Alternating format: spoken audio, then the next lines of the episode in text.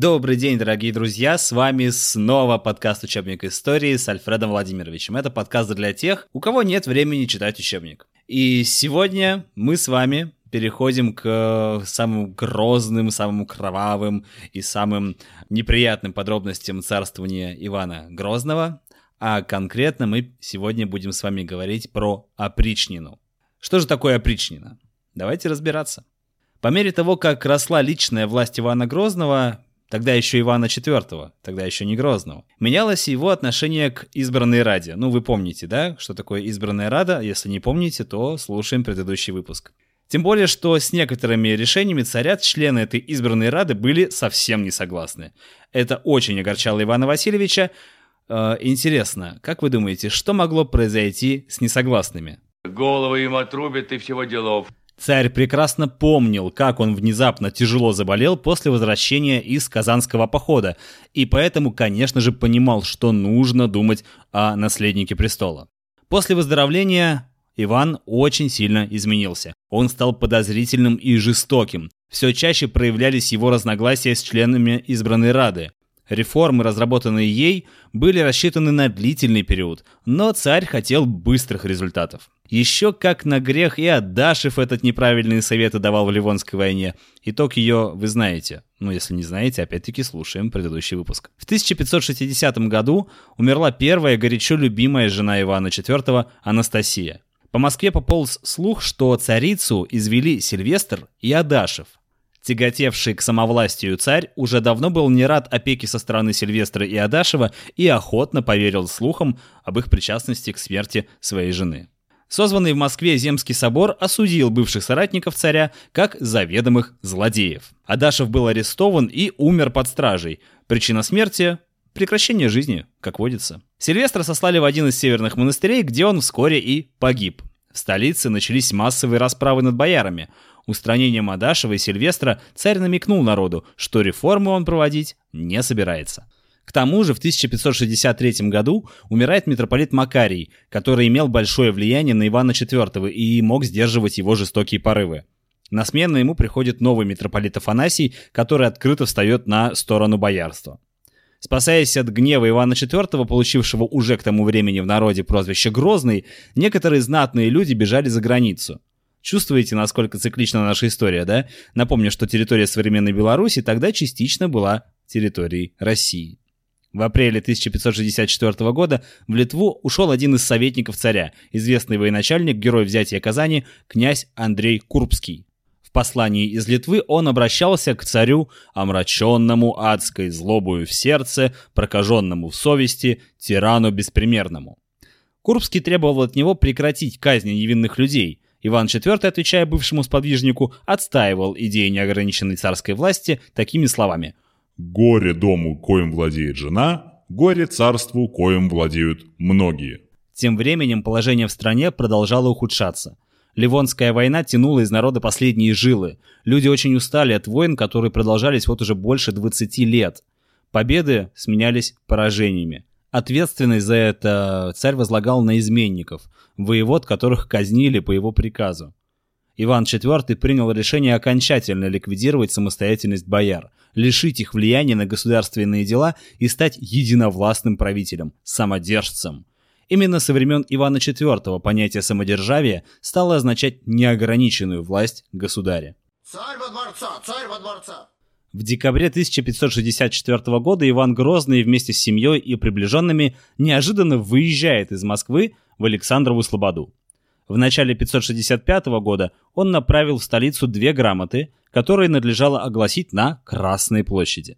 В первой грамоте, которая была обращена к митрополиту Афанасию, царь обвинял бояр и духовенство во многих изменных делах, в том числе в расхищении казны и земель и в нежелании защищать царя от недругов.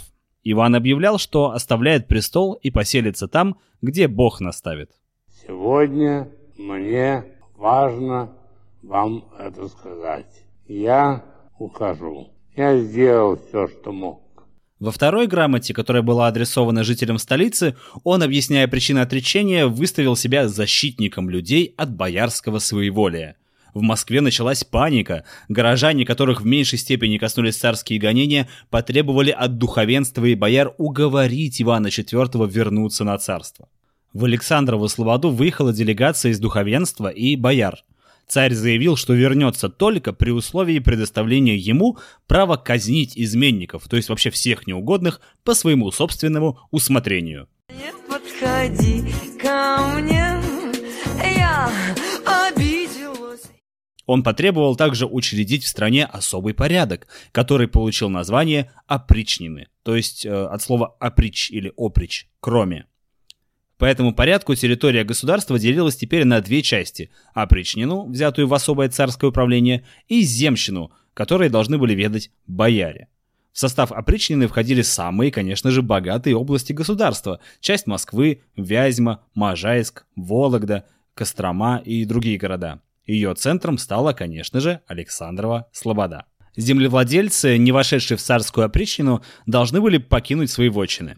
Им предоставлялись земли в отдельных местах. Владения выселенные знати дробились и передавались опричникам, людям, служившим в опричном войске.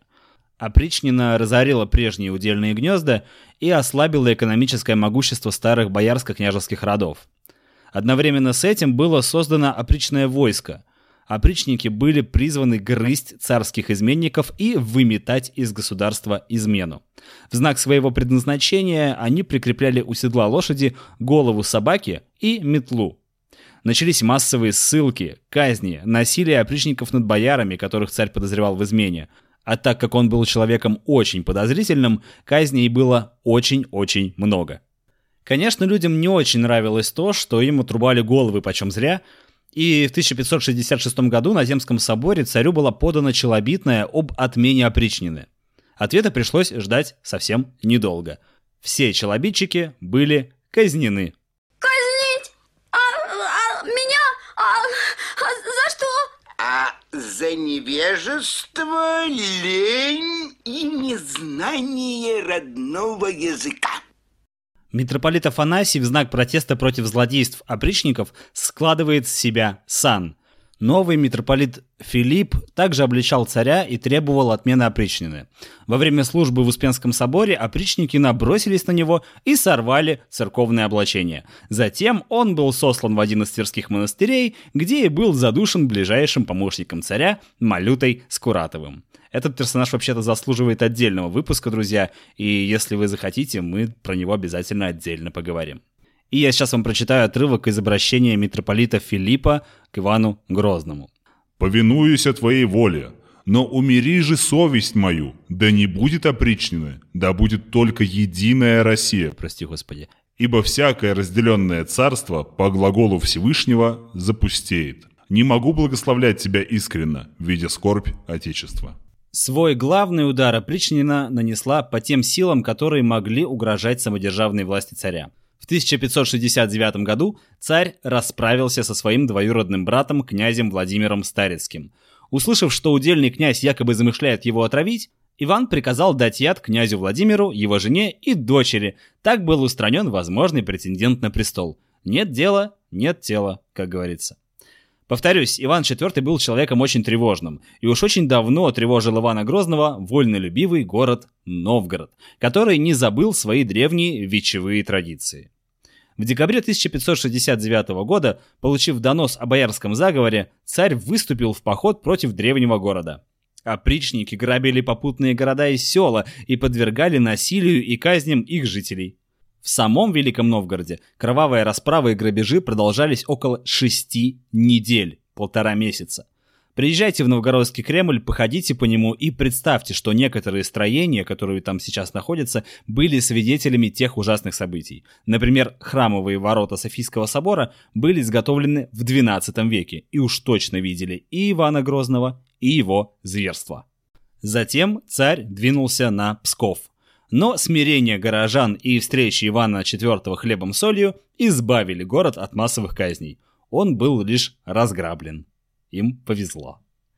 Победоносно завершив новгородский поход, опричное войско в 1571 году проворонило и пропустило к Москве крымского хана Девлет-Гирея, который сжег столицу. На следующий год крымские татары повторили свой набег. царь был вынужден объединить отряды опричнины и земщины. Во главе объединенного войска был поставлен опытный полководец князь Михаил Воротынский. В 1572 году в бою у деревни Молоди, это немного южнее Москвы, силы Девлет-Гирея, которые превосходили в два раза войско Воротынского, были разгромлены. Эта победа показала царю преимущество единого войска. Как говорится, не было бы счастья, да несчастье помогло. Уже осенью 1572 года он отменил опричнину, причем отменил ее так сильно, что запретил под страхом смерти упоминать само слово «опричнина». Но казни продолжались, и теперь царь уже казнил самих опричников. Интересно, какую линию поведения нужно было избрать в то время, чтобы хотя бы просто выжить, не говоря уже о продвижении по карьерной лестнице. Стоит ли говорить, что опричнина нанесла нашей стране огромный урон, в первую очередь в хозяйственной части? Да, несмотря на многие достижения и победы, о которых вы узнали с прошлого выпуска, общие итоги правления Ивана IV были довольно печальными. Бесконечные войны, опричнина, массовые казни привели к невиданному хозяйственному упадку. По всей стране стояли заброшенные деревни и села. Многие крестьяне, спасаясь от непомерных податей, произвола властей и помещиков, бежали на юг, в Сибирь и Поволжье. Стремясь не допустить окончательного разорения хозяйств помещиков, Иван Грозный усилил закрепощение крестьянства. Он ввел заповедные лета, то есть годы, в которые запрещался крестьянский выход в осенний Юрьев день. Все это служило только усилению закрепощения крестьян, которое оформится немного позже. Разгром родовых боярских вотчин, раскол на опричников и земских привели к существенным изменениям в высших слоях общества. Боярско-княжеская знать попала в полную зависимость от царя, а люди, сделавшие карьеру в опричнине, не только сохранили свои владения, но и приобрели новые земли. Опричники получили преимущество и в продвижении по службе, но, конечно же, только те, кого не казнили. Трагически заканчивался и жизненный путь самого царя. Жестокий, болезненно подозрительный и вспыльчивый – Иван Грозный в припадке гнева в ноябре 81 года убил своего сына и наследника престола царевича Ивана. Этот момент вам хорошо известен по картине Ильи Репина.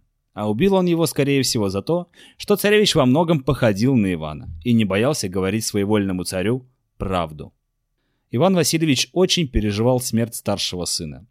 18 марта 1584 года он скончался – и оставил разоренную страну и неподготовленного к управлению великой державой тихого и набожного сына Федора. Итак, установление опричнины способствовало утверждению в России неограниченной власти царя. Цена этого была огромна. Опричнина разорила экономику и хозяйство страны. Пришли в запустение самые богатые и процветающие области российского государства. Опричное войско оказалось не в состоянии отразить внешнюю угрозу – это убедило Ивана IV в несостоятельности опричных порядков. Проигранная война, хозяйственное разорение, усиление крепостного гнета – вот то наследие, которое оставил Иван Грозный своим преемникам. Забегая вперед, скажу, что как таковых преемников у него и не случилось. Но об этом в следующем выпуске. А на сегодня все. С вами был Альфред Владимирович Гринмерис, подкаст «Учебник истории». Вы можете найти нас на Simplecast, в Spotify, Яндекс Музыке, Google подкастах, теперь мы в Apple подкастах. Э, наверное, что-то еще забыл. Мы практически везде. Обязательно подписывайтесь на нас в Инстаграме по ссылочке в описании или в поиске вы можете набрать, нас зовут History Learn Cast или так и набирайте учебник истории, обязательно у вас все получится найти и подписывайтесь, там всегда интересно. На этом я с вами прощаюсь, до нового выпуска который будет уже очень скоро. И напоминаю вам, что история — это лучший учитель, у которого самые плохие ученики.